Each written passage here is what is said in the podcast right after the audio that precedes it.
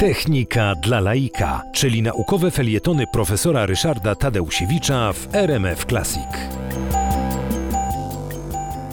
Zwykłe badanie rentgenowskie dostarcza informacji niezwykle cennych, informacji o budowie narządów, o kształcie narządów wewnętrznych i z tego powodu jest ciągle stosowane. Zresztą aparatura ta rentgenowska tradycyjna e, przeszła też długą ewolucję i jest obecnie bardzo udoskonalona nawet najlepszy aparat rentgenowski tradycyjny, typowy, nie uwalnia e, lekarza interpretującego e, to zdjęcie i mającego na tej podstawie podjąć decyzję diagnostyczną od rozterek dwojakiego rodzaju.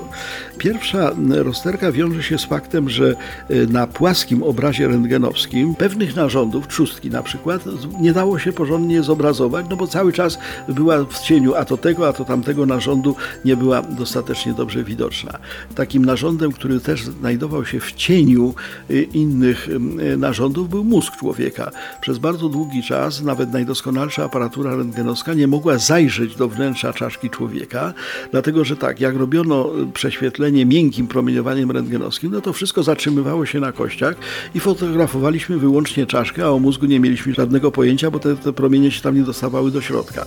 Z drugiej strony, jeśli zastosowano na tyle twarde, na tyle mocne promieniowanie rentgenowskie, że przebiło kości czaszki, no to z kolei ten mózg był bardzo słabo zróżnicowany, bo te wysokoenergetyczne kwanty e, przelatywały właściwie przez tą tkankę mózgową, nie zostawiając mm, specjalnego śladu. Nic nie wiedzieliśmy o tym, co się tam w tym głowie e, człowieka dzieje.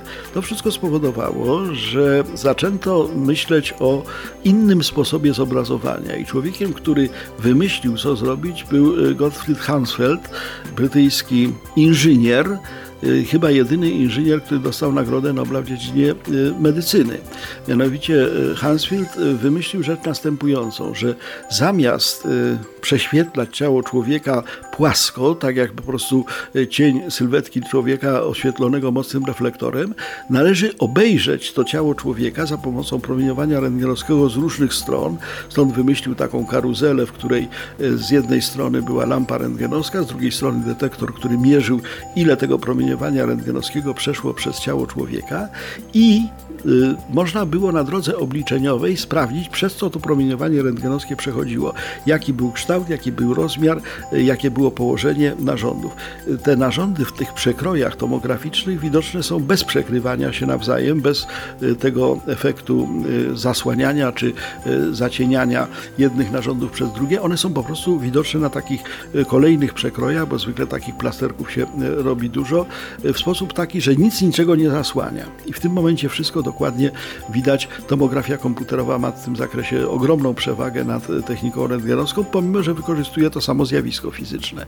Tomografia komputerowa to naprawdę rewelacyjna metoda.